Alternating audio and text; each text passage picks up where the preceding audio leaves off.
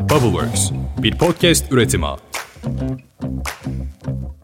21 Ağustos 1911 tarihinde pazartesi günü Paris'teki Louvre Müzesi çalışanları Leonardo da Vinci'nin en bilinen eseri olan Mona Lisa tablosunun yerinde olmadığını gördüler. İlk başta kimsenin dikkatini çekmeyen bu durum tam 12 saat sonra ertesi sabah tablo hala yerinde olmadığında anlaşılabildi. Hemen polisle irtibata geçildi ve soruşturma başlatıldı. Mona Lisa çalınmıştı. İşte Mona Lisa tablosunun çalındığı bu tarih bütün kaynaklara bu ifadelerle geçmişti. Peki çok değerli sanat eserleri hep çalıntı tehlikesiyle karşı karşıya mıdır? Ve çalınan bu çok önemli eserler nasıl bulunur ve yerine nasıl teslim edilir?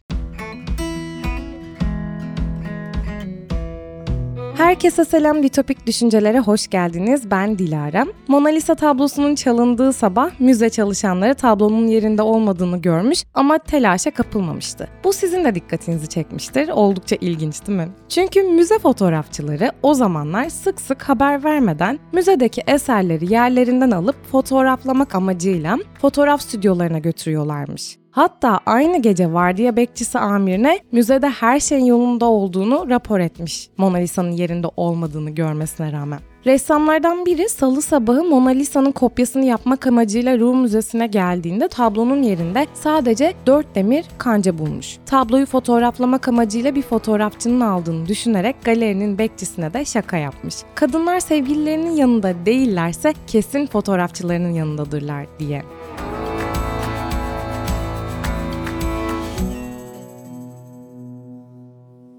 Yani 1910'larda bu sanat eseri işlerinin ne kadar lakayt olduğunu da görmüş olduk böylece. Bu ne rahatlıktır arkadaş ya. Sanat eseri adeta gezmeye çıkıyormuş gibi normal karşılıyorlar. Yani kedi mi bu geri gelsin diye dalga geçmeden edemiyor insan. Neyse, ertesi sabah müze çalışanları tablonun hala yerinde olmadığını fark ettiklerinde diğer fotoğraf stüdyoları da kontrol edilmiş ancak tablo oralardan da çıkmamış. Müze yetkililerine haber vermişler sonunda yani şükür ve alelacele polis ile temasa geçildikten sonra da müze idarecisinin odasında bir karargah kurulmuş.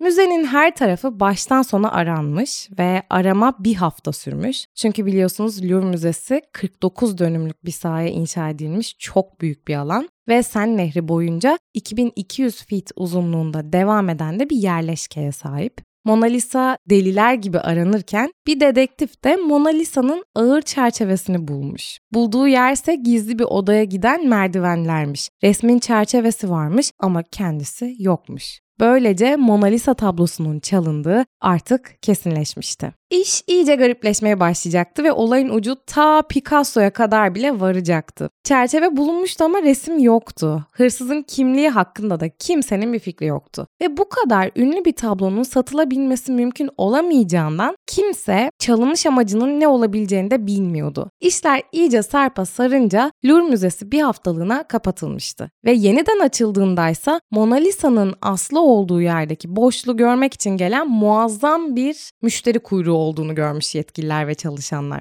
Bir gecede sadece belirli bir sanat çevrelerinde ünlü olan bu tablo uluslararası bir sanat ikonuna işte böyle dönüşmüştü. Dünyanın her tarafında Mona Lisa'lı kartpostallar satılıyor. Hatta Mona Lisa sigara paketlerinde bile yer alıyordu. Fransız polisi hırsızın izini bulabilmek için olağanüstü bir çaba göstermeye başlamış. Ellerindeki tek ipucu tablonun söküldüğü çerçevenin camındaki bir parmak iziymiş. Belçika vatandaşı olan Honor Gary olaydan birkaç ay önce bir gazete muhabirine Louvre Müzesi'nden çaldığı bir heykelciyi satmıştı. Hatta gazeteciye elinde tanınmamış bir artist arkadaşına emanet ettiğini söylediği başka çalıntı heykelciklerde bulunduğunu söylemişti. Muhabir Mona Lisa'nın çalındığı haberi üzerine onu polise ihbar ediyor tabii ki de doğal olarak ve bu Belçika vatandaşı olan Geri soruşturulmak üzere tutuklanıyor. Şimdi işte buradan itibaren oklar Picasso'ya çevrilmeye başlayacak. Az önce bahsettiğimiz bu Geri'nin çalıntı heykelcikleri emanet ettiği artist arkadaşı tabii ki de o günlerde Paris'te yaşamakta olan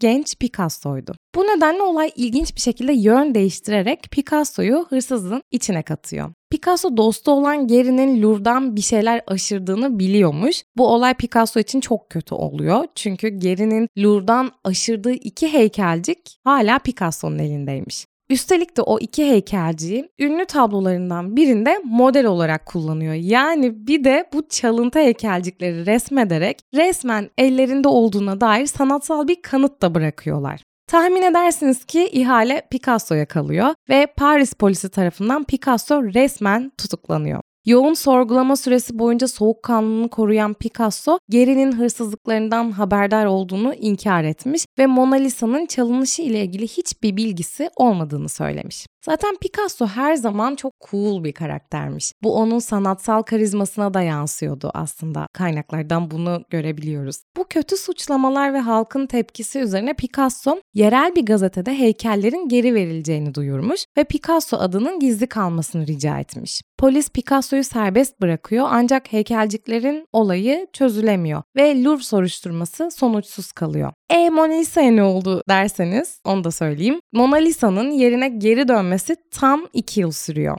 Fiorentinalı bir antikacı olan Alfredo Geri bir gün Leonardo da Vinci'nin kayıp eseri bendedir. Ressamı İtalyan olduğuna göre eser de İtalya'ya aittir yazılı bir mektup alıyor. Mektup Leonardo adıyla yazılıyor ve şaşkınlığını atlattıktan sonra bu antikacı Alfredo Geri fake Leonardo ile buluşmaya karar veriyor. Ve buluştuklarında da Mona Lisa'yı görüyor. Hatta Leonardo ismini kullanan bu vatandaş Alfredo Geri'ye eseri orijinalliği açısından araştırmasına bile izin veriyor. Mona Lisa'yı çalan ve Leonardo takma adıyla antikacı Alfredo Geri'ye mektup yazan kişi Vincenzo Perugia'ydı. E kimdi bu Perugia? Perugia tarihin en büyük sanat eseri hırsızlığını yaparak tarihe geçecek isimden başkası değildi. Peki Perugia bu işi nasıl başarmıştı? Vincenzo Perugia 1911 yılının 20 Ağustos'unu 21 Ağustos'a bağlayan pazar gecesini Louvre'da gözlerden uzak bir odada saklanarak geçirmişti. Pazar günü sabahı müze kapandığında resmin bulunduğu odaya girmiş ve duvardan resmi indirmişti. Merdivenlerde resmin çerçevesini keserek resmi çıkarmıştı. Binayı terk etmeye çalışırken kilitli bir kapıya gelmiş, kapı tokmağının vidalarını çıkarıp çantasının da içine koymuştu. Daha sonra elinde çaldığı tarihin en büyük tablosuyla beraber Louvre'un dışına, tarihin tozlu sayfaları arasına yürümüştü. Dünyanın en ünlü tablosunu böyle kolayca müzeden çalabilmiş olmasına kendisi bile inanmakta zorlandığını söylemişti. Perugia'nın tutuklanmasından ve tablonun bulunuşundan sonra çok ilginç bir gerçek anlaşıldı. Mona Lisa çalınmadan 10 ay önce Louvre Müzesi İdaresi usta sanatçıların resimlerinin camdan yapılmış kutular içine konulmasına karar vermişti. Perugia da bu iş için seçilen 4 adamdan biriydi. Hırsızlıktan sonra polis Perugia'yı sorgulamış fakat sakin tavırları ve rahatlığı yüzünden hiç kuşkulanmamıştı. Perugia bu sayede ilk başlardaki yoğun soruşturma süresinden işte böyle paçayı yırtmıştı. Vincenzo Perugia tutuklanmadan ve foyası ortaya çıkmadan önce resmi İtalya'nın Floransa şehrindeki Uffizi galeriye 100 bin dolara satmaya çalışmıştı. Ancak olumlu cevap alamayınca Alfredo Geri ile irtibata geçmek zorunda kalmış ve yakayı ele vermişti. Perugia Floransa'da yargılandı. Mahkemeye hırsızlıktaki tek amacının İtalya'ya ait olan eserin İtalya'ya dönmesini sağlamak olduğunu anlattı. İtalya'dan Napolyon tarafından çalınan tüm eserlerin İtalya'ya iade edilmesi gerektiğini de ekledi. Hakim Perugia'nın zararsız bir deli olduğuna hükmetti ve 1 yıl 15 gün hapis cezası verdi. Kısa süre sonra da ceza bozuldu ve Perugia serbest bırakıldı. Mona Lisa da Paris'e Louvre Müzesi'ne yani evine iade edildi. Tabi evi denir mi onu bilemiyorum. Fakat Perugia hapsi boylarken gelecekteki birçok hırsıza ilham olacağından bayağı habersizdi. Perugia bu sanat hırsızlığının kapısını bir kere aralamıştı. Mona Lisa Louvre'a dönmüş ama bu hikayeden sonra yerine yurduna dönememiş başka eserler olduğunu da anlatmam lazım. Çünkü dünyada hala çözülmemiş birçok sanat hırsızlığı var. Bunlardan en güncellerinden biri olan bir örnekten bahsedelim. Pandemi döneminde Hollanda'da yaşanan bir sanat hırsızlığı bu. 30 Mart tarihinde yeni yeni evlerimize kapandığımız o dönemlerde hatırlarsınız ki müzeler ve sanat galerileri kapanmış ve bir süre ziyaretçisiz kalmıştı. İşte bu dönemi fırsat bilen sanat eseri hırsızları Perugia'dan aldıkları ilhamla görev başına geçmişlerdi.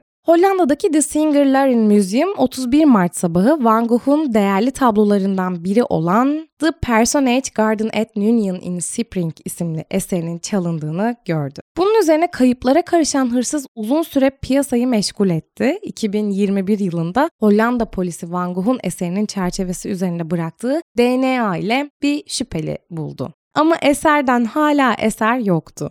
Biraz daha yakın geçmişe gidersek 1999 yılının yeni yıl arifesinde Paul Cézanne tarafından 1870'lerde yapılan Over Servas resmi çalındı. Bu tür büyük soygunlar için seçilen zamanlar bir aynılık gösteriyor farkındaysanız. Özel günleri, kalabalık anları kolluyor hırsızlar adeta. Eseri çalan hırsız havai fişek kutlaması sırasında yani dikkatlerin tamamen başka bir yönde olduğu bu anda 3 milyon doların üzerinde olan tabloyu alıp ortadan kaybolmuş. Yapılan bu hırsızlık şu anda FBI'ın en iyi 10 sanat suçundan biri olarak kabul ediliyormuş. Şimdi yavaş yavaş biraz daha geçmişe gidelim. 1990 yılının çözülemeyen bir hırsızlık olayı daha bizi bekliyor. Bu sefer Amerika'dan geliyor haber. Fakat bu biraz daha büyük bir olay çünkü az buz bir eser çalınmıyor. 1990 yılında Amerika'da Isabel Stewart Gardner Müzesi'nde gerçekleşen soygun o dönemde büyük bir şaşkınlığa yol açıyor. Aziz Patrick gününde gerçekleşen bu olay 500 milyon dolar değerinde 13 sanat eserinin çalınmasıyla zirveyi gören bir olay.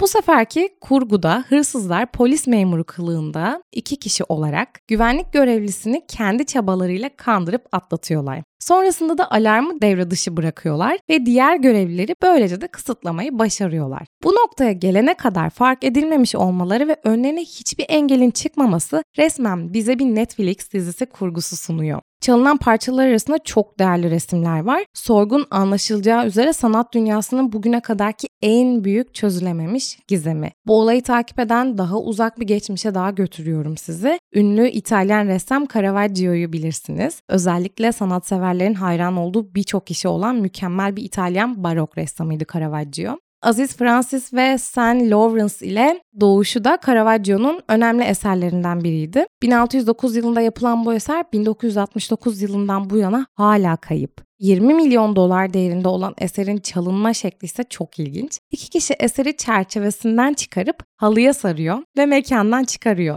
Tamamıyla bundan ibaret. 2015 yılında eserin başka bir kopyası sergilenmeye başlanıyor. Ama ne yazık ki çok acı tabii. Acaba yetkililer bu iki kişinin neden halıyla müzenin içinde gezdiğini hiç mi merak etmemişler diye insan sormadan edemiyor. Sıradaki hırsızlık hikayemizde FBI'nin ilk 10 sanat suçu listesinde yer alan başka ünlü bir olay. Brezilya'da gerçekleşen silahlı bir olay. Hırsızlık resmen en ünlü ressamların eserlerinden oluşan bir combo. Bu hırsızlığın içinde hem Salvador Dali hem Henry Matisse hem Pablo Picasso hem de Claudio Monet'in eserleri var. İşte bu yüzden combo dedim. Bu olayda Brezilya'daki karnavalın ilk gününde 4 erkekten oluşan bir grup güvenlik görevlisini sadece 5 dakika içinde kandırmayı başarıyor ve yine en önemli etkeni saf dışı bırakıyorlar. Güvenliği yani ve Salvador Dali'nin iki balkon, Henry Matisse'in Lüksemburg bahçesi, Pablo Picasso'nun dans eseri, Claudio Monet'in deniz tablolarını 30 dakika içerisinde alıp kayıplara karışıyorlar.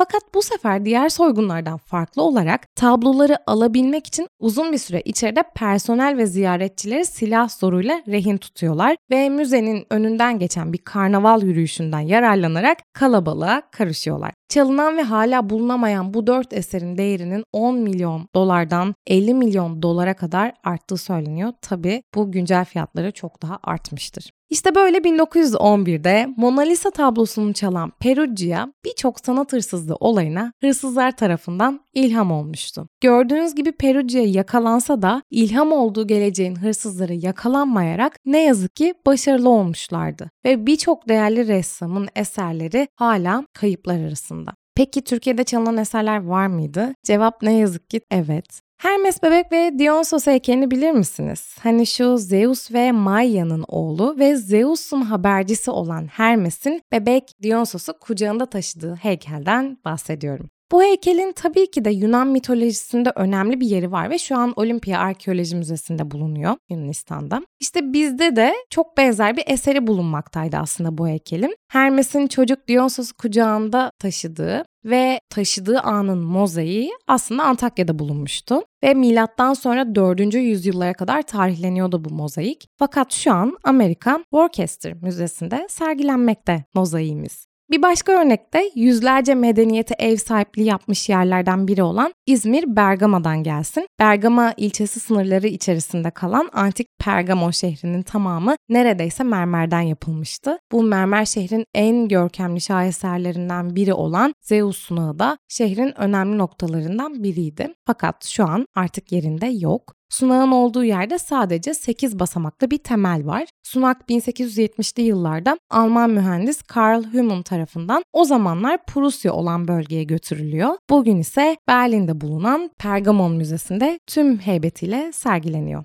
Son örnekse Antalya'dan. Bir Likya kenti olan Xentos kentinden alınarak götürülen antik kentin Neritler anıtı bu ve M.Ö. 420-390 yılları arasında inşa edildiği düşünülmekte. Bu görkemli anıt da tabii ki yine tahmin edersiniz ki İngilizler tarafından kazılarla gün yüzüne çıkarılmış ve sonra da yerinden sökülmüş. Sökülen her parça götürülmek için hazırlanmış ve Antalya'da yerinden sökülüp götürülen Neridlilerin olduğu yerde artık bomboş bir tepe görülmekte. Eser günümüzde British Müzesi'nde sergileniyor ve orada ziyaret edebiliyoruz. Yani gördüğünüz gibi bu işte zamanında bilir kişiler, iyi kazı ekipleri, arkeologlar yetiştirmekten geçiyor. Keşfeden ve kazılarla bu eserleri bulan çoğu ekip tarafından eserler kazı ekiplerinin, ekiplerin başındaki yürütücülerin eserleri kendi ülkelerine götürmesi ve şu an oralarda sergilemesiyle sonuçlanıyor. İşte böyle sanat eseri hırsızlığını tarihin tozlu sayfalarından çıkarıp aralamış olduk. Perugia'dan sonra organize işlerle çalınan diğer önemli eserler, ülkelerden başka ülkelere kaçırılan tarihi eserler, yapılar, hepsi sanat tarihinin birer kara lekesi olarak anılıyor. Ne dersiniz? Eser bulanın mıdır yoksa ait olduğu topraklarının mıdır? Tabii ki benim cevabım belli ama siz yine de bu konuyu düşüne durun. Ben de yeni bölümü hazırlamaya gideyim. Bir sonraki bölümde görüşmek üzere. Bay bay.